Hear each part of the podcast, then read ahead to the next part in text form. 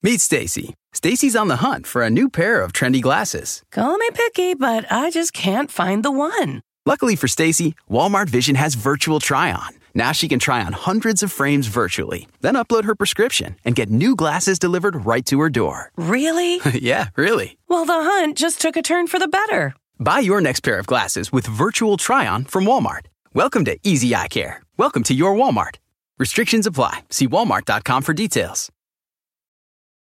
Today's podcast is sponsored by June's Journey. June's Journey is a hidden object mystery game which transports you into a bygone age of mystery, danger, and romance set in the glamorous 1920s.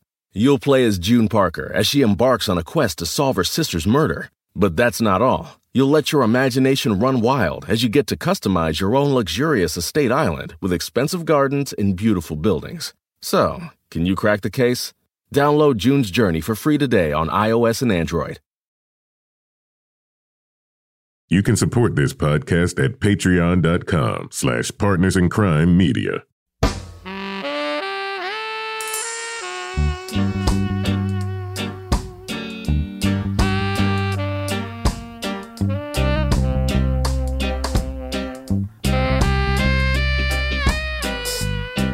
I'm Rebecca Lavoie, and this is Crime Writers On, the podcast about other podcasts and also about journalism, pop culture, true crime. And this week, a mini update on our new favorite podcast, Missing Richard Simmons, and a look at a multi part true crime documentary series that's getting a lot of people talking. It's called Time, the Kalief Browder story. So, joining me right now is the host of These Are Their Stories, the Law and Order podcast, my true crime co author, real life husband, and favorite person who doesn't understand how daylight savings time works, Kevin Flynn. Hello, Kevin. Okay, so I know it's like Sunday, but so we're It's actually not the good one. losing an hour. Oh, yes. Oh, okay. You never know which Spring one is the good one and which one is the bad one. And this is the bad one. forward. Yeah, spring forward Yeah. sounds great, but but it gets lighter, right? Isn't that the? No, it gets. I mean, for a little. See, you don't know how it works. See, we spring forward, which means like the hour is going to come earlier, right? Right. So, it's going to be 7 p.m. earlier Do I just have to reset the timer for all the lights in the house so the dogs don't freak out? Yes. Okay, And that's you're also going to be to know. complaining about when I wake you up. So that's how it works. it's officially case closed, right? Yep, case closed. Also joining us is journalist, true crime author, former defense investigator, licensed private investigator, and, and someone with a watch. and potential future freight train hobo, Lara Bricker. Hello, Lara. Hello. Well, my plans may have been placed on hold, Rebecca, because I did get busted by the train people today. Well, you got to tell us about that after we greet Toby, okay? Yes. All right, and rounding out the panel is the very talented noir novelist and our favorite harsher of mellows, Toby Ball. Good evening, Toby. Habari Yako, Rebecca. All right. Oh, all right. What good. language? And you know what you say in that like- reply? What? You say Missouri. What? Yo, Missouri. Missouri. Missouri. Oh, M Z U R I. All right, what is that? It's uh, Kiswahili. I say, How are you? Missouri. And you respond, Good. nice. Which is Missouri. how do you say miserable? Miserable? It's Kiswahili. All right, so Lara, uh, what's the deal with you getting into this tangle with the train police? Where we live, we live next to conservation land, but there's like a 300 foot or so stretch of train track that you have to walk along the side of to get to the actual conservation land. And, you know, that's illegal. I know that. But I do have the train schedule, so I try to time it so that I don't go out there when the trains are there. But today, as I was walking poor Buddy the dog along, all of a sudden, hidden behind this shack out there was one of the train people. And he comes out and like stands in the middle and like puts his hand up and he's like, Excuse me, you look like you do this a lot, but you know you're not supposed to, right? And I'm like, Ah, f-. but you know, and I'm like, listen, I know the train just went by. I looked at the lights, you know, and I was like, my dog's paws hurt. He can't walk through the alternate trail right now. So that kind of won him over. And, and then he just started like dropping a lot of F bombs and telling me about, you know, his tough life as an employee of the train company. But, Oh, my you know, God. It could, so it was, it was a little touch and go there for a few minutes. Um, How bad of a law enforcement job could that be? I mean, real like you know, you've got like SWAT team, FBI, and then maybe you got like your beat TSA. cop, right? And then like below Train that, cop. well, you know, like postal inspector. No, postal inspectors are badass. Uh, yeah, I They know. defuse bombs and stuff. Yeah, Well, no, they are. They are. Y- Yeah, they also spend a lot of time like watching other postal workers, to make it- and then you've got like the train police. Like I one time, one time I was doing a story about a train derailment, and I was doing my TV stand up from the tracks, and the train cop came over and told me I had to leave. And Yeah. like, like I've never wanted to be mouthy with a cop, but I was like, "What are you going to do? Book me? Where are you going to take me to the train station?" Stop Train it. jail. The Yeah. train jail, Kevin. Oh, he was like are so driving. He was driving his own car. Well, I have to say, even the fish cops are now above the train cops because they're now on TV. Did They- anybody watch that? Yes, yes, the Nor- Great Northern Woods, New Hampshire edition, the um the series that's now on uh what is it, Animal, Planet? Yes. What a depressing first episode. They had somebody drowned. I'm like, well, that's uplifting. Yes, but this week our New Hampshire Fish and Game cops had a very exciting case where they got to um, confiscate a monkey from a home in Laconia, New Hampshire, and it made a lot of news. Well, I think we should save this for a future podcast. we I should. think- We should. Crime It of the a Future podcast. podcast. Well, I, I do want to um, address uh, some of the listener feedback we've been getting. And first off, um, you may have noticed as Lara was just having her little rant about the train cop that you heard a bleep because she uttered an expletive. We've been getting a lot of feedback lately about our apparently escalating use of swear words. and I'm sorry. Yes, no, no, no it's, it's actually me? No, it's actually Rebecca's been swearing. it's too. actually not directed at you. It's all directed at me. It, it really is. I think people think it's funny when you swear because it's rare, but they think that now I'm just doing it gratuitously. So I'm going to do my best. They do not live in this house. They don't. I swear a lot in my real life, but I understand that not all of our listeners love it. So for this special episode only, I'm still going to fucking swear, but I'm going to beep it out. that is fucking awesome. so that's just for you guys. I'm sorry if it offends you, but it is the way I talk, and I feel like if I'm, we're going to be authentic, I don't talk that way all the time, but when I'm really feeling it, I do. So You know that. everybody swears. You can swear just I- as you I normally swear. would. Just know it can expect when you listen to the final cut that I'm going to bleep them out. This is going to be a clean episode of Crime Writers. Well, Cool. if I swear like I normally would, it's going to be like 10 times more than I normally swear on this show. All right. That's great. We'll, we'll get our first clean rating on That's right. iTunes. That is First one. I have to tell you, we were at dinner tonight, and um, my son says to me, Hey, mom, since your podcast has an explicit rating, can I swear when I ask you this question? This episode, he can. and he says, Screws a swear, right? And I'm like, Yes, absolutely. But no, it is not really a swear. All right. So the next thing I want to do is, um, speaking of listener feedback, is play a couple of voice memos that we received from listeners. We've gotten a few emails and voice memos about the break in the case in the Up and Vanished podcast. Of course, that's the disappearance and now murder of Tara Grinstead, that beauty queen from Georgia. And Payne Lindsay is the host of that podcast. There's a lot out there about sort of the way he's handling the now arrest. There's a lot out there about, you know, whether or not this podcast had a role in solving the case. And we've gotten a couple of voice memos about it. So I'm just going to go ahead and play the first one right now. Hey guys, this is Jay, longtime listener, almost from the beginning, originally from the deep south, but now residing in Massachusetts. I had a question for you concerning Up and Vanished. You know, now that there has been an arrest, my initial thought was this is awesome, uh, especially for the family. Uh, it's kind of cool to have been listening to a podcast that actually resulted in something. But I wondered almost immediately is this going to lead to a rash of really bad podcasts, maybe some unethical uh, podcasts who, you know, as you have more amateur investigators anyway, delve into this because of the kind of notoriety and fame that Payne Lindsay is, is getting from having helped maybe uh, solve this case.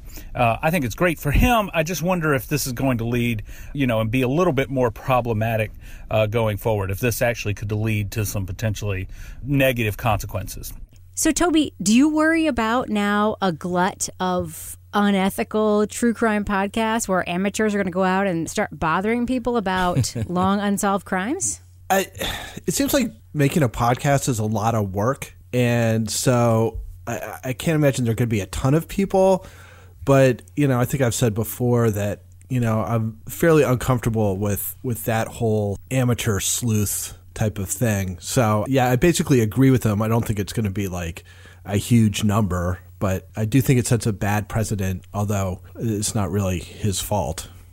We have another take on the Payne Lindsay potentially having played a part or not in the solving of the Tara Grinstead case. And um, this is a voice memo from a, an old friend of the podcast. His name is Alex. And Alex. little warning in advance, he did apologize for the quality of his audio. I did the best that I could to uh, filter out some of the background noise, but I think he recorded it like in his car. Why are you always driving and, and texting us, By Alex? the way, Alex is like a professional audio person in his real day job. That's what cracks him about it. But he does have a valid query here, so I'm just going to go ahead and play that. Hey guys, it's Alex from Toronto. And you know that feeling when you've been trying to open a jar? You tried really hard, you tried for a while, and then someone comes by and clearly, from the proceeds of your work, opens it with some ease in the first try. That has to be how the GBI is feeling right about now after this whole thing with Payne Lindsay. Because no disrespect to Payne Lindsay, because I, I'm sure he had a substantial part of, of what happened in this arrest, but there's a real part of 13 or so years of police work. You know, how many times did they quote the largest file in GBI history? I mean, if there's anything that, that we know here is that these guys work their ass off. And I'm so happy to see a positive resolution on the case, as, in as much as anything positive can be said about, about something like this. But uh, and it is remarkable, and his contribution isn't unimportant. But also, there's a real element of, come on, are you fucking kidding me?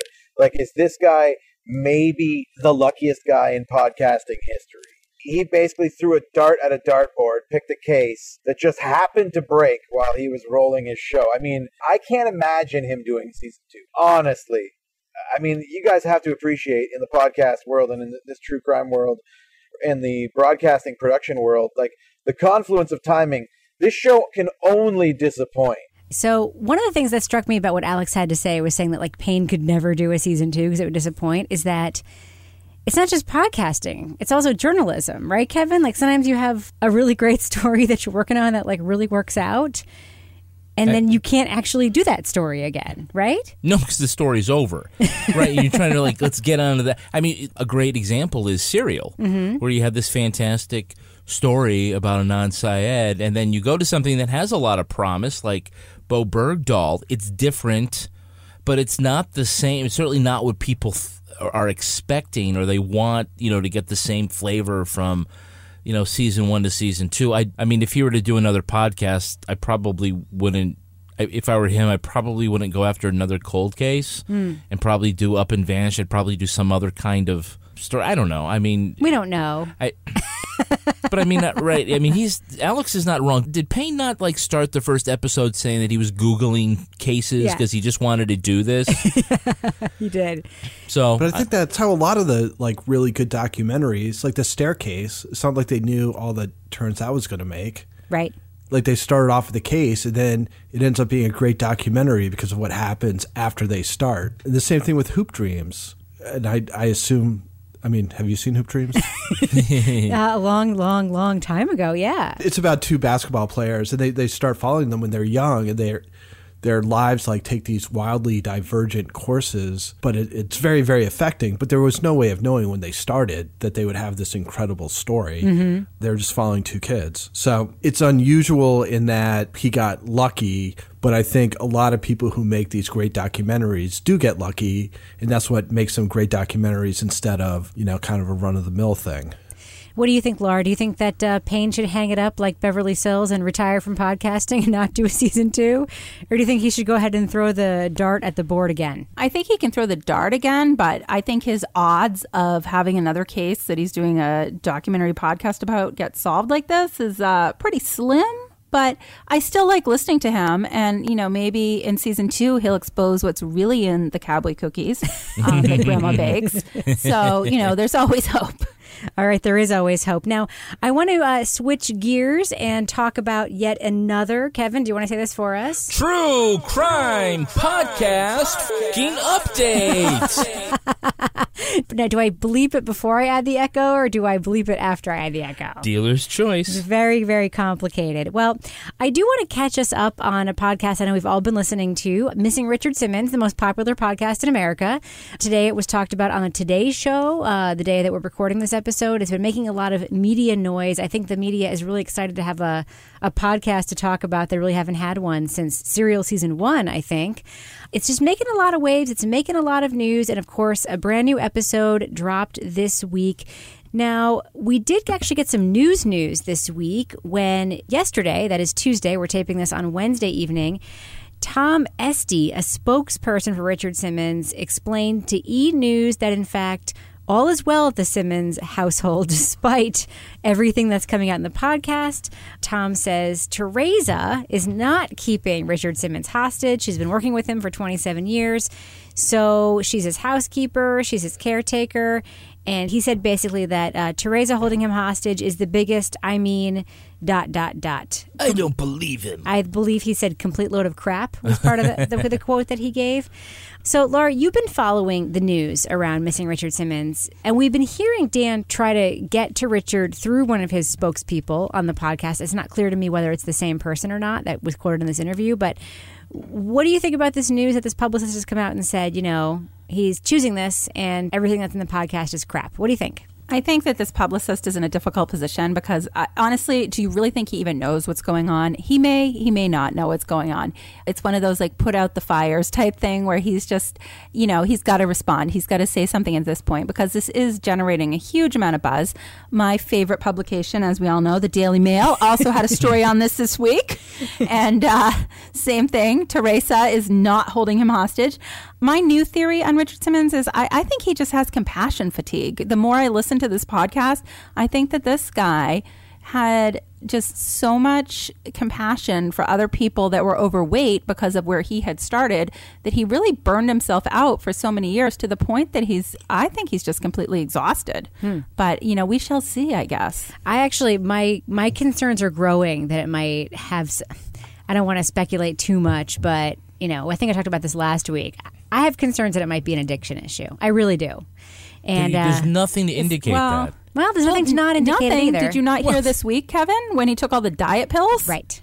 Okay. Yeah. there's that. It wouldn't be the and, first and time in his survived life. on lettuce and water for four, th- two months or How whatever. much? That how much weight did he lose? He says in two months, like 137 pounds. Yeah, Yeah. that doesn't seem healthy. I need to know exactly how that happened so I can. No, I'm just kidding. Uh, I, I know, I know that that's not healthy. I know that's not the right way to do it. I don't want to get a bunch of emails from uh, fitness people from our our audience. I, I think that we all agree that whether or not what you know what's really going on is a mystery to all of us. We've obviously talked about the ethical issues around the podcast. I, I do want to just talk about this week's episode because I know there were mixed reviews on, among this mm-hmm. panel about how we feel about it. This week took us to New Orleans and you know, it's a very interesting setting. I mean, I think so far the whole show has sort of taken place. I feel like inside Dan Taberski's head. You know, we've heard him driving around a little bit. We've heard him calling people, but we're actually in a place now. Kevin, you've been to New Orleans, right? Yeah. What did you think of the setting for the podcast this week? Well, I'm actually glad they went to New Orleans and didn't skip the French Quarter because Yeah. that's pretty awesome. It's real. well, I mean, I think overall, I thought this was kind of a, a very mediocre episode. I don't Plateau episode. Um, well, I don't know if it's plateau. I don't think a lot was accomplished narratively. I think they got a couple of doors slammed in their face. There were a couple of interesting points, but it, it certainly wasn't as informative as, or really as entertaining as the previous three episodes. Uh, it doesn't mean that the podcast is, is tanking, but this wasn't a great episode. Now, one of the things that I really liked about the episode was I did like hearing a little bit of that transparency when he tried to talk to people, getting the door slammed in his face and saying, "I'm the guy who just made a huge mistake by knocking on your door instead of calling Yeah. you." And the other highlight for me was Henry, his producer, who apparently can't not drink the yard of beer or whatever when he's on Bourbon Street in uh, New Orleans. And um, I, I did like hearing sort of what the experience is like bringing somewhere someone Well, I there think who's that's never not. I been there think it's a before. grenade. Oh yes, it was That's a grenade yeah. of yes. It's not. It's not the beer. You can get. You can get the uh, hurricanes. Yes. And the other one I think is a grenade. I think it's, a called a grenade. Yeah. But then what did he want to do? He wanted to go get a Jello shot, shot through an injector. That was what thing he suggested next. It was very atmospheric. Who um, wants to we do got a the fish bowl when we went. Who wants to do a Crime Writers on meetup in New Orleans? I think that sounds pretty good. That would be an awesome podcast. this Yeah. episode. I think it would be epic. There would be so much bleeping. Toby, no, you you actually did describe this as sort of a plateauing episode, narratively speaking. What are your thoughts about episode four of Missing Richard Simmons? I thought it was the weakest of the episodes. I thought some of the stuff about his childhood, like the his family's relationship with food, thus his relationship with food, you know, it's kind of interesting in, in setting the stage for his later life. But for the most part, like I was, I, I went back and I listened to a little bit of our talk when we did it, what, two weeks ago. And I don't feel like my analysis has changed at all. Um, which is when people say, you know, this is like, it's like Serial but better. Uh, The thing with Serial is that after every week, you had to kind of rethink what the entirety of it was because there was new information. You're looking at it in, in a different way. This hasn't had it for me. It, it seems to be constantly kind of confirming what I felt like a few weeks ago. I, I think that's been something that I found a little frustrating with it. And like you said, you know, you, the, the things you pointed out that you liked about it really have nothing to do with the story Right. you know, you kind of like some sort of personality aspects of the people who are involved in making it. But um, this could have been a 10 minute episode. You know, they could have tacked it onto a different one. I kind of feel like we got the teaser last time that we were going to meet Lenny in this episode, right, Lara? Yeah, no, that was I honestly every other episode we've had like this great kind of cliffhanger at the end, and then the next episode delivers on that cliffhanger.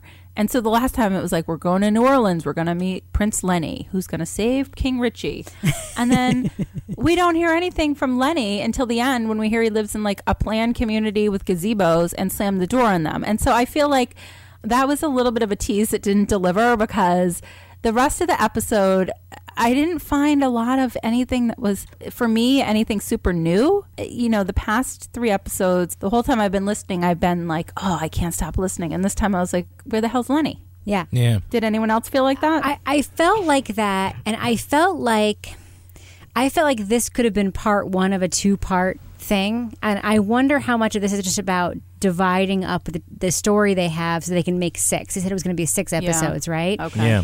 Because it did feel like there was some filler in here, which I actually know I enjoyed it just a listening experience. I actually really enjoyed hearing about Richard Simmons' parents, his mom being a fan dancer, mm-hmm. and you know weighing like being four ten and like weighing nothing, and being and then having three refrigerators in her house and just cooking That was constantly. bizarre, huh? It's bizarre, but at the same time, this is going to sound really weird.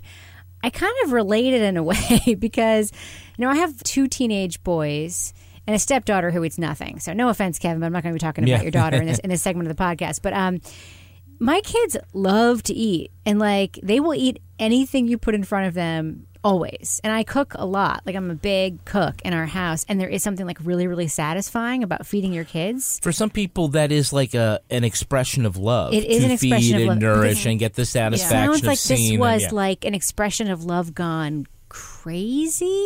I don't know. It was a very in, well, in part too, but also Richard said, you know, like there are five stores between home and school, Yeah, and I'd right. stop in all of them. Right. I- so I it wasn't just like he would sit down at dinner and got seven thousand calories he didn't want. Right. So here's the thing that I thought was the missing opportunity in this episode because if you're going to do an episode that's you're not going to introduce Lenny. 1st of mm-hmm. all, I don't know if I would have teased it in the previous episode, Lenny's voice. Yeah, because he didn't really deliver. But I think this episode could have done a little deeper dive into the making of Richard Simmons Yeah. from the childhood. Like there could have been a little bit more fleshing that out. There was some. Yeah, only because he did, he's he's done such an excellent job of getting so many different voices and perspectives on other parts of Richard's life. Yeah, this is like a road you trip know? episode. Yeah, there without was the just meat. like it's like he got to New Orleans and didn't really talk to him, anybody except for the bellhop at the Omni where Richard always. Who, by the way, stayed. said the room number, so he's burned that room number forever for Richard Simmons, right? That's okay. He's Well, not going there again, yeah. Rebecca. I don't know about sixteen that. is open.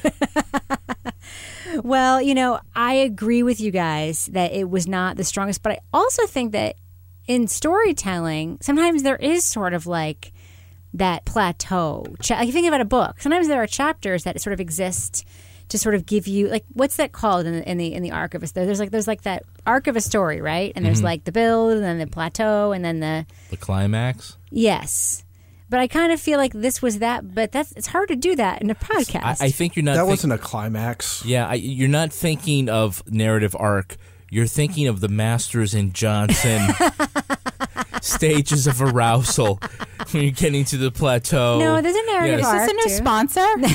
No, it's, it's like it, it's like it's like the middle book of a trilogy, Right. When it's just like we're getting from here to there, but they suck. Well, So sometimes they don't the- though. Godfather Two was the best of the Godfathers. because it was supposed to be the last chapter. And- it ended up being Right. I they mean, tacked it on a third. the Empire Strikes Right. Back was the best of the original Star Wars films. Oh Jesus! Hey, I just uh, did I miss the that. fact that Nas was in that Rogue One movie? Did Kevin? Did you mention that when we talked about that? I did. I totally missed that, and I'm I like, did. hey, that's Nas.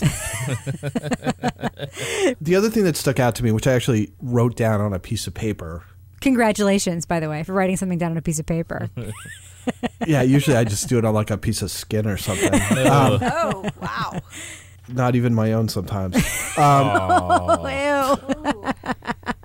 They do this thing where where they like played like happy, really enthusiastic Richard Simmons, and then they play that sort of morose. I don't really feel like doing anything, Richard Simmons, and it's like, well, how did he get from here to there?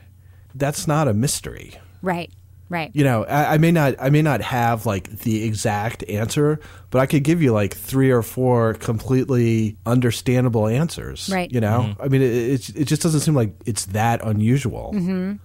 I mean, I think you can, uh, you know, you can point to a lot of people who have similar things, who have this time when they get fame and adulation and all that, and then it either goes away and they become depressed and they withdraw. I thought that was weird. Yeah. Like I thought that was trying to make a point that wasn't necessarily valid and didn't need to be kind of pushed. Right, right.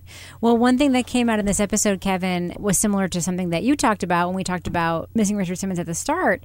Was that Dan bent over backwards, drawing these illusions between Richard Simmons and a religious figure? yeah. And you described Richard as Elvis meets Jesus. I did, and I was, and I was actually kind of glad that th- there was this um, that part of this episode came out, 1995, some appearance at a mall in Massachusetts, and the It's way got to be the Burlington Mall, right? Got to could, be. it could be, but the way he just and this was around the time that this event that I, I was part of happened in New Hampshire, and yeah, that's how the crowds were, and to me it was like, oh yeah, I can definitely relate, and I feel I feel like I'm uh, I got backed up on that because unless you've been there, it's hard to imagine that like. Richard Simmons, you know, it's this guy has Right. this kind of following, and but he he does, Right. and also the part about being a preacher and that he'd gone to seminary school. Now, if you're Catholic, that you most Catholics I know are, are not like what you'd term as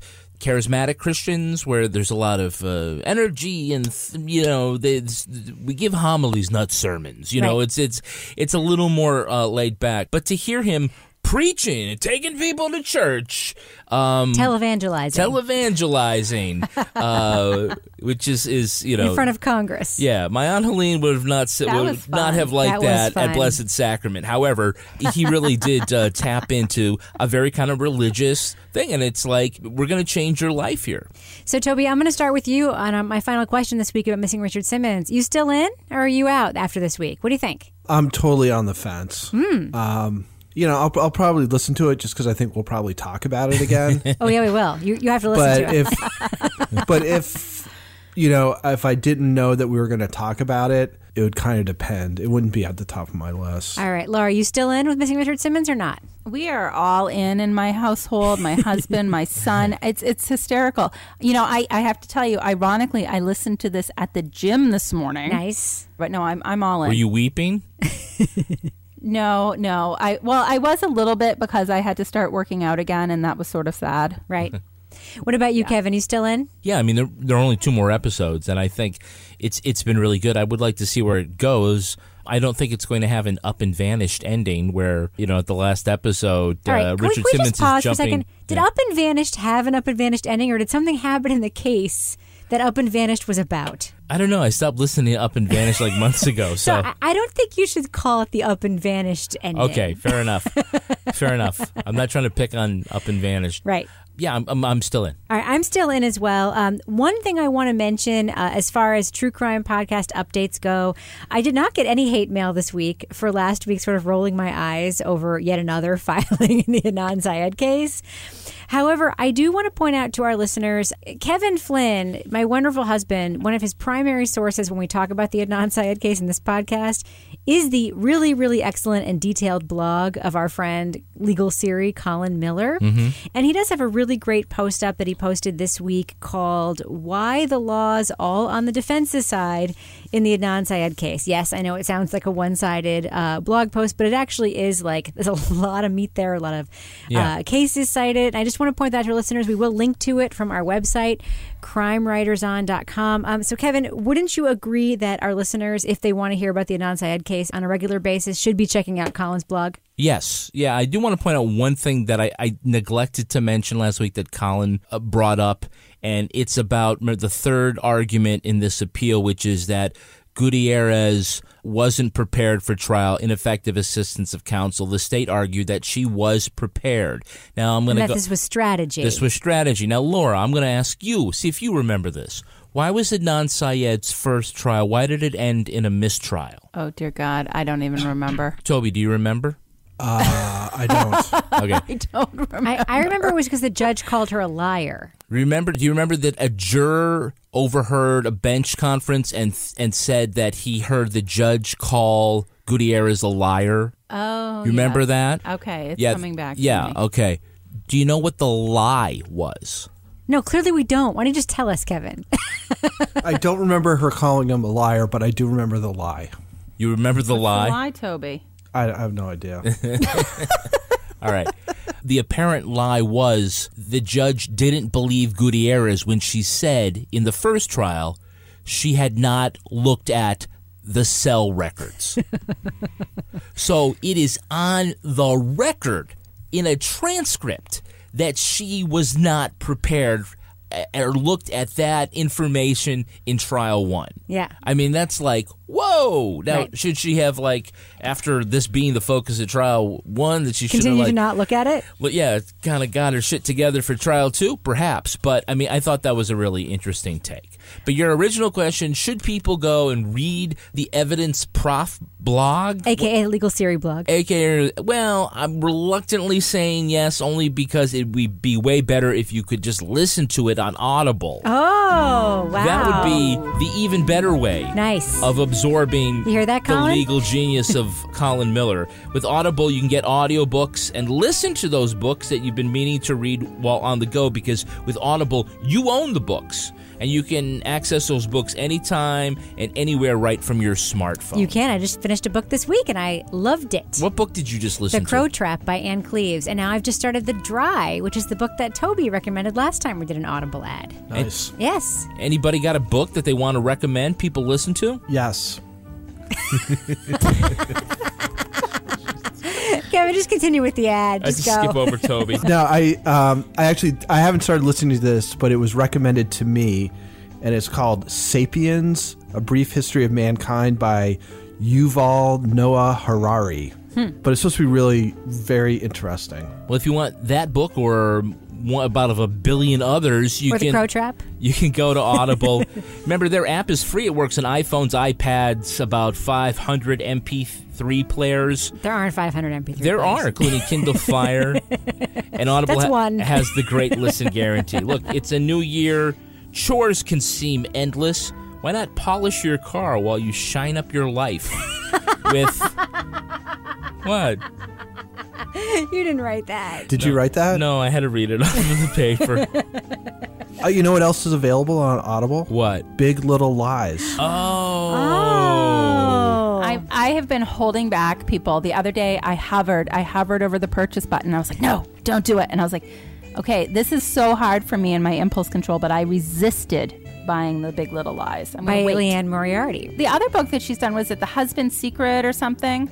I've had a lot of people recommend that book to me. Well, you can't make more time, but you can make the most out of it. So while you're doing your workouts, your travels, your walks through the woods with the dogs, turn it into something more.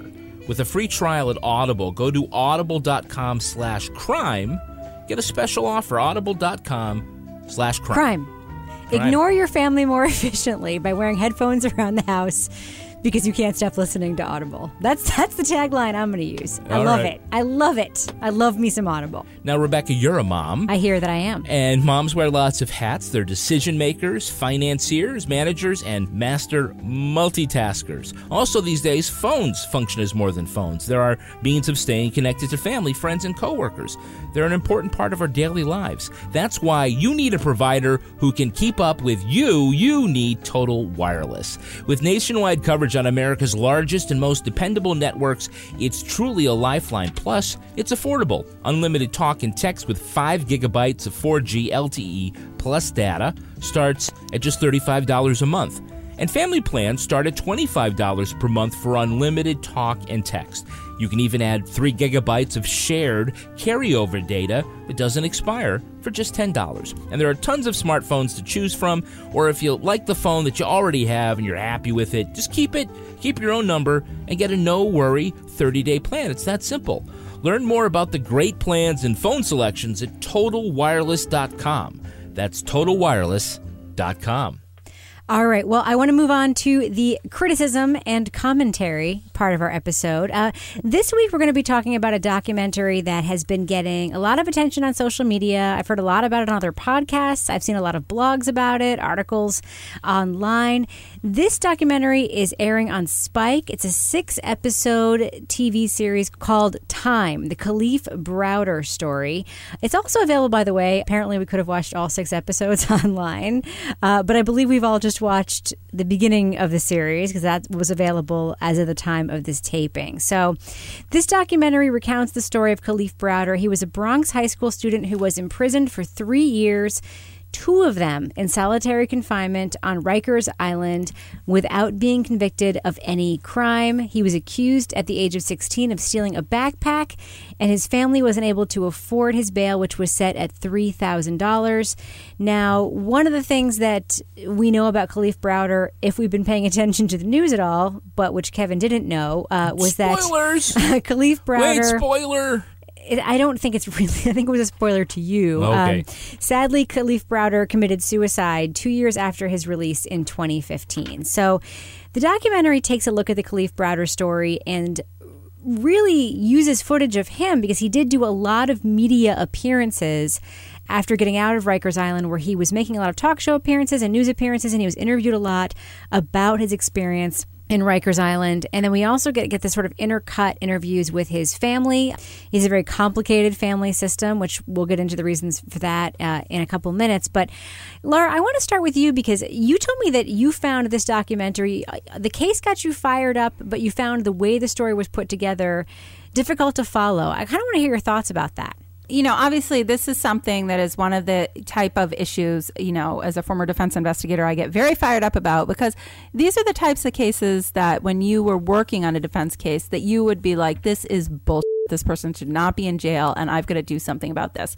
But when I started watching, you know, this documentary, I felt like there was a lot of artsy, sort of interpretive kind of stuff going on, but we were hopping around from one thing to another with like clips of videos and music and people talking. And for me i just i found like i was getting like dizzy trying to follow where this was going because i felt like the narrative wasn't really as clear cut and easy to follow as it might have been and you know spoiler I, I did look this up because i was like is anyone else upset about this? It sounds like as this gets going things start to kind of even out a little bit but the first episode i just found very disjointed. I couldn't really figure out where i was supposed to be focusing because it didn't stick with one point. It seemed like kind of an overview like we were kind of like throwing everything out at the wall that's going to be happening but it mm-hmm. wasn't tied together maybe as cohesively as i would have liked to see You know, one of the things I think that is an issue with the first episode, and I, I do think I know this. I know this was played at Sundance, and it was played sort of in its entirety there. I do think one of the issues is that they do sort of hold back sort of what happened to Kalief Browder ultimately. So we see this footage of him, and as a viewer, Kevin, you were a little bit confused about why everybody was talking about him in the, in the past tense, and you know maybe. A better approach would have been to sort of tell the whole story and then sort of di- dissect it. I don't know. What do you think, Kevin? I'd love to hear your thoughts because I watched it with you, but um, we didn't talk about it at all. We were. Yeah, I mean, I- I guess I can't fault the documentarians for holding that back. That's an important part of the story from a narrative perspective. Do you hold that back or do you make that because that's powerful or do you bring it out up front because some people will already know? So you spoiled it for me, but I'm uh, sorry. I didn't. Well, I, that's thought- okay. I assumed No, you knew. But a lot of, I mean, a lot of people know, so it isn't, you know, it isn't like if you look in the isn't like Comcast Agatha guide, Christie, you you know, look in yeah, the yeah. Comcast guide, it's like in the description of the show. So, But I- sorry. But, I you know, I I'm with Lara. I think it started slow for me and started to gain momentum. I'm sort of glad that in, in the beginning, and they might have done this just a little tighter, but sort of explain the setup uh, of the crime and, and why he was the um, well, yeah, the accusation and why he was held and, and, and how he got into solitary confinement, just so we have some idea of where we were going. I think we ultimately got there, and it's starting to deliver. It's an interesting cast of commentators. Mm-hmm. I understand that Jay Z is a producer. I don't really know what he brings to the Q and A. Yes. I mean, he had a great quote about you know our prophets and who is our prophet, and you never know who the next prophet's going to be. But that's why he produced the series. Does he need to say that in the series? Yeah, you know, He's but looking sharp. He was looking sharp. he was looking very sharp. But some of the Black other suit. commentators are so strong. Is it Van Jones? oh my God, I love Van Jones Yeah. almost as much as I love Justin Trudeau. Really? Tell us about that. Tell us about tell us about your love for Van Jones, Lara. Who is Van Well, Jones, and, and why do you love Van Jones? Can he I plank? just have to. Well, he's like a, I think he's usually on CNN, but I just like Van Jones because he always, to me, is sort of like this voice of compassionate reason, Mm-hmm. and that's, you know, if you see him, you're like, yeah, I, I agree with him, and he gets it, and he's got compassion. But he also really understood the system, um, and that was sort of what he was talking about in that first episode was what's going to happen when you're going into a deposition, and you know this is going to suck, and this is what's going to happen. But I just feel like he's always sort of somebody that when you hear him talk, it's credible to Right. me anyway. Right. Toby, um, what did you think of the setup for this story as it was laid out in the first episode? And, you know, let's just moving on a little bit. What do you think were some of the most powerful takeaways uh, of the beginning of this series, uh, Time, the Kalief Browder story? I thought they did a very effective job of two things. One, I guess the disadvantages that his family was at, both in terms of s- sort of access to him and information, and also money, mm-hmm. and how that kind of worked against their being able to, you know, help him or advise him on on certain things. Like it seems like Kalief was was kind of on his own through no fault of theirs, but that was the way it ended up being. And then I think they did a pretty good job of giving you a sense of real sort of horror and dread, I guess, about about Rikers. Right. They show the the violence that's there and the bleakness of of the setting. You know, after seeing the night of, I mean that that really seems like a pretty kind of watered down version Right. like it, it didn't seem like there was going to be any smart philosophical guy who's going to take Kalief under his arm and because he, you know, thinks he's not like the other guys or something. Have you know? read Call of the Wild? Right, right. Yeah, exactly. So I thought they set up the situation fairly effectively. I, I'm not sure whether they did it in the most efficient or mm-hmm. sort of logical possible way. Right. But when the episode was over, it was just like, man, that's a really difficult situation in a lot of ways and for a lot of reasons. Well, let- let's just talk about. I mean, I'm, I'm just going to lay out what they covered. They covered the fact that in New York, when you're 16 and 17, you're prosecuted as an adult, no matter what. They talked about how public defenders are so overworked that they are incentivized to clear cases, which means a lot of young people take mm-hmm. probation. Which means now you have a record. Probation seems like, okay, it's over, but it's not actually over because then when mm-hmm. you're arrested, it's considered violating probation, even though your arrest might be for something you didn't actually do, which is insane. But then they also talked about the effect the war on drugs has had on all of these young people and these families and foster families. You know, Kalief Browder's mother says she's had 31 foster children. She ended up with Kalief and all of his siblings because his mother was an addict. And the way that the New York system works is that if an addict has a baby who's taken away, then every other baby that she has is given, if possible, to the family that has also taken in the siblings. So, you know, this and isn't that the best way you could possibly do it given the circumstances? But if you but if you if you think about what that means, is that now you have a woman who's already sort of stretched. Who, by the way, Kalief Browder's mother comes off like incredibly sympathetically Mhm. in this Yes. episode. Like I really, Yeah. really, I mean, talk about people like you know. I'm not a particularly religious person, but you talk about like angels on earth, right? You talk about somebody who has like opened up their life and their home, and they all like speak of her. Obviously, all the kids talk about her, you know, uh, really highly. Obviously, she's really stretched to the max. But imagine like you're now in a situation where it's like, you know, okay, there's another baby and another baby and another baby, and it's really overwhelming. And I, I really get the sense of just like the whole system being so overwhelmed. There was so much stuff there, just about just the reasons why you know it's so easy for i think people to say you're not going to get arrested if you didn't do anything wrong. Well okay we know that's not true because we also learned about stop and frisk in this episode. If you live in certain parts of certain cities you can get arrested for no reason and it's legal. If you're in a so-called high crime area you can get stopped you can get frisked and you get arrested for no reason. And if you happen to have probation that means you violated it's like, it's like a whole you know confluence of crap and then, of course, we see the whole flash forward to the lawsuit, which I think was the confusing part because then they were talking about the deposition sort of rolled in and how Kalief's life circumstance was sort of used against him in his deposition ultimately. So, I thought that was a good way of bringing in his his past and setting up that part of, of the story instead of just he was born here. You It know, was. he he was able to you know It was. talk about it and then intersperse Right. the interviews. but the real meat and the real reason that Kalief Browder was at Rikers Island for three years was bail.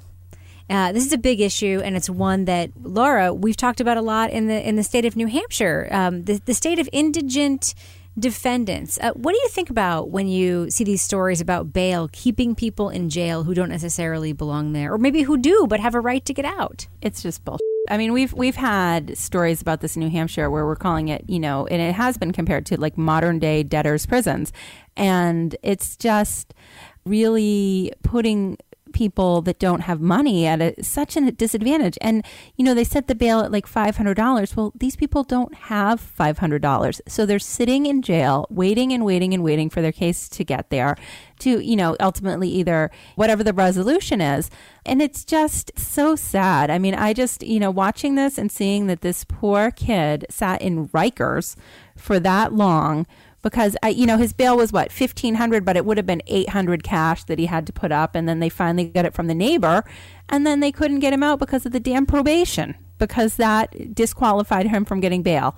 This case is a case that is showing that there is a need for reform in the criminal justice system, but it's just really disheartening to see when you see things like this. So, Toby, one of the things that we know we're going to be hearing a lot about is uh, the fact that Kalief Browder was in solitary confinement and something that they very openly called torture in the documentary. What do you think about that? What we know now about the effects of even relatively short periods of time in solitary can induce psychosis. So, putting a 16 year old in for two years, I, think you could make the case that it's unconstitutional. That's cruel and unusual punishment. I'm sure if you're running a jail, like having solitary in order to segregate certain people is probably extremely valuable. But the idea of putting somebody in there and keeping them in there is sort of unconscionable. I just hope that this documentary is, is, says something more than just solitary confinement's bad. That it goes beyond just making a statement that, oh, well, yeah, those 800 days. To give, as Toby's talking, sort of the broader context of Right, that. right. I used to think that solitary confinement, because I've never been to jail, but it was like, that's just a cell for one person.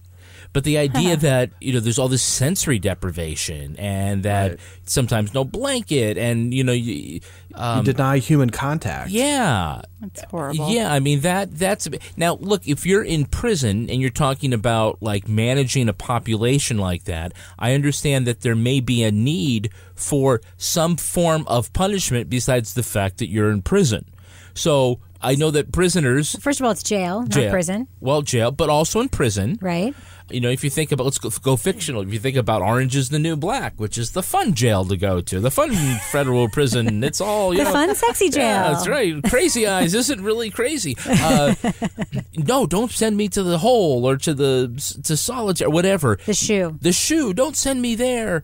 There's got to be some sort of stick to keep the rest of the population in order. However, to say that he was there for a thousand days and 800 was in solitary. He's 16 years old.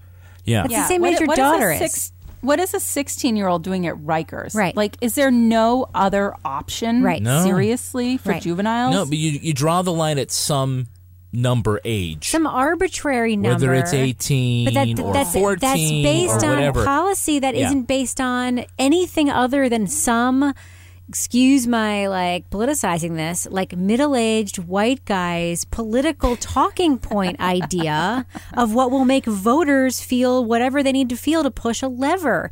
Like it is ridiculous. I mean one of the things that i that i think about this is like what's difficult for me talking about documentaries like this is we really i feel in some ways like have no right to talk about this at all because we live in a place and in a world and we live lives where like if one of our kids was actually committed a crime let's not even say accused of a crime one of our kids actually committed a crime these sets of circumstances are not set in place where we are and with who we are for all of this to happen. And like our kids have just as much value as Kalief Browder has. I mean, there's no real difference between, you know, the value of a 16 year old across geography, across culture, across socioeconomic lines. And it just feels like incredibly overwhelming when you watch something like this and you think like, what can you actually do, right? I think they just feel helpless. Yeah. It's a Well, downer. it's, you know, Black Black Lives Matter. You know, Yeah. I mean, it's it is a different. You're facing a different justice system. right, right. I mean, I just thought I'm, you know, I'm, uh, I'm not the uh, the guy who's going to be able to rewrite all the the criminal codes, but it seemed like there ought to be an intermediate place between juvenile and adult, where you know you have a juvenile who's 14 years old and kills somebody, but they're going to get out when they're 18, and that seems too lenient. And you've got somebody who's maybe 17 and tried as an adult and or in this case 16 and gets you know thrown in with all the adults it seems like there ought to be a place for a certain kind of crime at a certain kind of age where you're not going to get a life sentence when you're 14 years But on old. what planet should you, be go- incarcerated at should- all for stealing a backpack, allegedly? Even if you know what I mean? And what planet would Well, if you're convicted of theft, you do the But he wasn't convicted. He- Yeah. no, he was- but he was held, and the problem was The that he was not given. The no, he wasn't going to get. He did not get a speedy trial. That's what it comes down to. He can be detained for a he reasonable shouldn't amount have of time. been arrested. That, that's what well, it comes down to. Oh, Rebecca. to. right, he shouldn't have been. He shouldn't have been arrested. See why but the it's so system is- overwhelming? but the system is such that someone's going to get arrested for a crime, uh-huh. and maybe they didn't. Maybe they didn't do it. That's why we have the courts. Ah, yeah, you can If say you it was get to the wrong, courts. But but why the did he get system arrested? wasn't wrong for arresting him. yes, they him. were. Well, he was arrested because of stop and frisk, and that is not okay. No, he was arrested because a guy in the back pointed him out and said, "That's the guy that stole my backpack." A guy in the back maybe he pointed did. him out and yeah, said he it was, didn't, It was a the excuse. Ah, but of course, so why, why would they just? Oh, well, we're not going to arrest people because why? God, People still commit crimes. They still need to be arrested. They still need to go to court. they Uh, need to. They need to, but they need and deserve a speedy trial. Uh huh. They have the constitutional right to a speedy trial. Uh-huh. And he shouldn't be in jail for three to five years or something waiting for a court date. Oh God, it's so overwhelming. I'm sorry. I don't mean to be a downer. I just find this incredibly overwhelming. Am I alone? No, I, I'm fired up, and that's why I, it just it's just one of those shows. I don't know if I can watch much more because I'm just going to get so upset about it. What about you, Toby? Are are you out because this is so overwhelming, or are you going to continue to watch, or would you recommend that our, our listeners watch Time, the Kalief Browder story? I'm curious to know your thoughts. Yeah, I, th- I think I'll continue watching it. I mean, I, I I've read about the story. I mean, I think that the thing that people should know, I kind of felt like this was, in some ways, the most upsetting thing that we've talked about. Agreed. And by the way, you suggested it, so thanks a lot, Toby. Yeah. um, yeah, I think it's really it's difficult. You know, and I and, and that's not necessarily a bad thing. No, it's not a bad thing. We But- should but be made to watch these difficult things. They're important. if you're going to watch it, just be forewarned. It is more difficult than other stuff like Big Little Lies. Mm-hmm. You know, I mean, it's, it's it's just it's a whole different world. It for me was a difficult experience. It doesn't mean that I don't think our listeners should watch it. I think that everybody should watch this or something like it. But this is a good example of it brings together all of the themes that we've talked about in a lot of other cases. It brings together unfair arrests. It brings together the difference between having money and not having money in the criminal justice system. It includes the solitary confinement piece. It includes the bail stuff. It includes broken laws that like penalize people for living in a certain place, which I think we all, you know, know from lots of reporting and lots of data that stop and frisk is one of those laws. I mean, it brings together a lot of stuff in one story and it's difficult. And yes, Jay Z's in it, and that's a little bit weird. so, Kevin, uh, do you think our listeners uh, should watch Time, the Kalief Browder story? I, I don't know. I, I because I've only seen one out of the five episodes. I'm really interested in episode two, which is predominantly about Rikers. I think that would be really fascinating. So I'm I'm an I don't know. I I guess um, this is you know the odds makers would call this a pick'em. Not because it's not good, but because it's hard. Yeah. Which, by the way, I, well, I've we're only, I've, wimps. I, well, I've only, like I said, I've, I I don't think I've had a large enough sample size to be able to make a recommendation. Mm-hmm. It's an interesting story, and I have some pacing issues, but I'm really interested in the Rikers thing, and it, it has a lot of potential to redeem itself. But I just, I wouldn't want someone to say, I'm setting aside five hours because Flynn said so. Lara, did you have final thoughts? You know, I, I'll maybe watch one more, but like I said, it's just um, this is a hard topic. I mean, it's something that I don't feel like I need to be super beat over the head about because it's something that was always on my radar screen when I was working in defense. But I think it's good that we're getting the the story out there to other people that maybe don't know as much about what's going on. All right. Well, we're going to move on to slightly lighter fare and my favorite part of this podcast, a little something I like to call the crime, Crime of the week. We're not going to try to all say it this time because that was an epic fail last time. now, I do want to give credit. This week's crime of the week is 100% the result of Lara Bricker's dogged Googling research. so you get 100% credit for this one, Lara. Thank you. I, I need to get off the social media. I guess. A local Iowa newspaper is demanding the resignation of State Senator Mark Chelgren, declaring that Chelgren's, quote, integrity is gone, and that he has turned his hometown into a, quote, national punchline. Mm, punchline, yeah. Quote, Chelgren sells himself as a true believer. True the, believer. The Ottumwa Courier wrote, quote, but he's not. He's not. He's a sham. A sham. An attention-seeking braggart. A braggart. So, what, pray tell, did this lawmaker do to ruffle the feathers of the paper's editorial board? Pray tell. As it turns out, it's more about what he didn't do, which was to attend a legitimate institution of higher learning or to tell the truth about where he really got his, quote, degree. He's a liar. this is funny It's a call and response crime of the week. You see, Senator Chelgren had claimed his own experience with, quote, liberal professors at the Fobco Management School was the basis for a higher ed bill he wrote, which created a political litmus test for the hiring of professors at Iowa State universities. that Fobco management school. the problem is that Fobco Management School isn't really a school.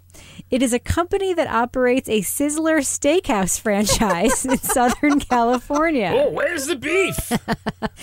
This pretty much is guaranteed that Senator Chelgren's new nickname, the Sizzler U lawmaker, will stick to the rest of his public service. He's all sizzle and no steak. I loved this story so much. I just couldn't help it. It's got all the things that I love. People who get elected for maybe no reason and have ideals that are grounded in nothing and fraud. But it got me thinking, you know, he was citing his experience at Sizzler U for the reasons uh, that he really backed this bill. You know, he's really like like pointing to Sizzler U as to the reasons why he is who he is. So I'm wondering, panel, um, if you were to make up a fake institution of higher learning that defined you or your skill set or your beliefs, what would that institution of higher learning be called? Lara Bricker, I'm going to start with you. I took a little poll at dinner tonight, and this is what my family told me, um, summarized me. The CCU. Uh, that would be the Chardonnay Cat University. Sounds pretty accurate. yeah, Magna cum laude from CCU. What about you, Toby absolutely. First of all, do you think Sizzler is really like a haven for liberals? No, you mean the Fobco Management School? Oh, Did anybody follow up on that? Was he just like, in addition to bullshitting about where he went, also bullshitting about the professors he had? The- the- Actually, I don't think them he probably professors. had professors there. I think it's management trainers. Shift supervisors. Yeah, I think the closest, my closest experience to Sizzler U was probably uh, my undergraduate days at Ames. At the hardware store? No, it wasn't a hardware Oh, store. It The was big like box You mean store. Ames's? In New England, we call it Ames's. Ames's. That's Yeah. I, what we uh, call it here in New England. Yeah, so I, you know, I, I probably deserve to get like a JD from Ames. You know, I was just telling Kevin earlier this week that, you know, we have kids who are sort of pre college age and it's March Madness time. And I sort of think, like, what if we only looked at schools based on their eligibility for the Sweet 16? like, Henry, you can only apply to Ball State and Gonzaga. Dude, Ball State is not making the Sweet 16. Uh, but, you know, you only know about Ball State because of basketball. Admit it, Toby Ball. It's the only reason you know about that school. Ball State in Muncie, Indiana. Well, Uh, you are Toby Ball, so. I yes, it, it, I'm unfortunately not related to the ball jar balls. Uh, I only know about Wake Forest because of football. so- Well, for me, um, I have to say it's, it was not a difficult time for me to come up with a fake university name. I think everyone who knows me even a little bit would agree that I graduated magna cum laude from ADHDU. uh, what about you, Kevin? Uh, I would say that uh, I went to uh, Rick Klein A Technical Institute, where I got a PhD in media studies on the Recline A. Is this couch potato stuff? Yeah, exactly. Yes. Wait, I went to a movie theater last week that actually had really nice recliners. Yeah, we go to one all the Yes. time. It's the only kind of movie theater we go Wow. to. They have reserved seating? The Hooksett Eight is the only one we go to. Wow. Oh my you can goodness. get beers. Yeah. That, that was this one, but my God, I got wine and it was like twelve dollars for this little tiny glass of wine. I'm like, this is bullshit. Bring Yeah, your you don't, own. get, you don't get cheap ones. You gotta you gotta sneak them in if you want cheap ones. Fun I fact: guess so. during uh, Star Wars Rogue Which One, time? Kevin had a kielbasa delivered to his seat at the. Uh, Wait, wait, wait. First of all, it was a bratwurst. Oh well, that's yeah. That that makes it so much better. Kielbasa I couldn't picture, but a bratwurst is totally fine. Because they ran out of hot dogs. If we don't have hot dogs, we'll have a bratwurst. and It's fine. It'll take a while to make, so we'll bring it to you. Because it was a reserved seating. They knew where I was. I didn't know where you were. So I just wa- I just did it because I thought Rebecca is going to lose her mind when somebody sh- just shows up and hands me a bratwurst in the middle of this movie. and now tens of thousands of people know Oh, it was worth it. what I should lived through. the look to on your face. Hooksett eight, man. The only place I'll ever see a movie again. We, live should- in a great country. We really, really do. Stop and frisk and recliners at movie theaters. Uh, suck it, That's New right. Zealand. All right, we should probably end it on that note. But before we do, Lara Bricker, you have one last duty to, to perform. Do we have a cat of the week this week? Um, yes, Nathan sends in a lovely picture of Perry, and it says, "Knock knock." We got a special delivery for Lara. Return address just says cat of the week. Perry loves boxes, long walks on the beach, and evidently trips to outer space. Here is a shirt documenting his brief stint with NASA. Nice. So we've got Perry in a little box, and he's got his little Astro cat shirt on. What is the matter with you freaking cat people? They're trying really hard. I- It's I'm amazed. I have to tell you, people are really putting a lot of effort into these um, pictures that they send me. Yeah, I know. It's, it's really pretty insane. It is pretty insane. We should get a PO box. People can send things to try to lobby for their cats for Cat of the Week. No turds, though, please. Lara Bricker, if our listeners want to reach you on Twitter and perhaps lobby for their cat to be Cat of the Week next week, how can they reach you? At Lara Bricker. And Toby Ball, if our listeners want to tweet to you about, I don't know, the fact that they're Ball State alumni, maybe send you one of those Ball State t shirts, how can they reach you? At Toby Ball NH. And Kevin Flynn, if fellow alumna of Recline A University would like to tweet to you, how can they reach you on Twitter? I'm at Sizzler U. and if you want to send me a tweet or follow me on Instagram, you can find me at Reb Lavoie. Our show is also on Twitter at Crime Writers On, and you can always send us an email or voice memo at crimewriterson at gmail.com. Don't forget to head over to our website where you can sign up for our awesome, very occasionally emailed these days newsletter. We promise to get back on that. And you can buy stuff using our Amazon link. Who knows? Toby may read your item in next week's podcast. Before you close your podcast app, please leave us a review on iTunes. It makes a big difference. And check out These Are Their Stories, the Law and Order podcast. Our theme music was performed by the New York Ska Jazz Ensemble and used with their permission. Our handsome line producer is Henry Lavoie. This show is recorded in Square Egg Studio in Partners in Crime Media, aka the closet in our basement behind those boxes of clothes that don't fit me anymore, that formerly was known as Studio C. On behalf of all the crime writers, thanks so much for listening. We will catch you later.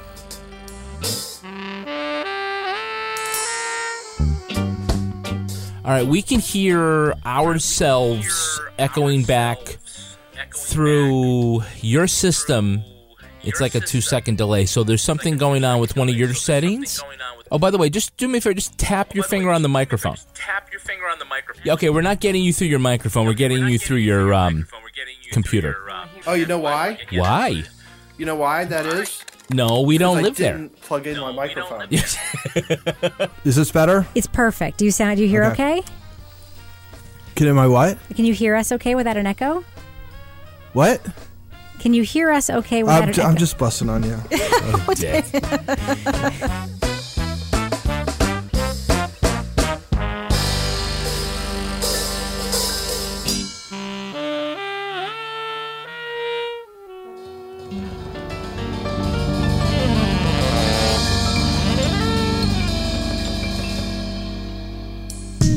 Partners in Crime Media. Moms wear lots of hats, with phones keeping them connected to everyone. Whether communicating with teachers, family members, or coworkers, moms can always be counted on to be a step ahead. Likewise, you need a provider that you can rely on. Total Wireless. With nationwide coverage on America's largest and most dependable networks, unlimited talk and text starting at just $35 a month, and family plans starting at $25 a month, Total Wireless offers first class, affordable service. Go to totalwireless.com to learn more. Learn more. Walmart Plus members save on meeting up with friends. Save on having them over for dinner with free delivery with no hidden fees or markups. That's groceries plus napkins plus that vegetable chopper to make things a bit easier. Plus, members save on gas to go meet them in their neck of the woods. Plus, when you're ready for the ultimate sign of friendship, start a show together with your included Paramount Plus subscription. Walmart Plus members save on this plus so much more. Start a 30-day free trial at walmartplus.com. Paramount Plus Essential Plan only. Separate registration required. See Walmart Plus terms and conditions.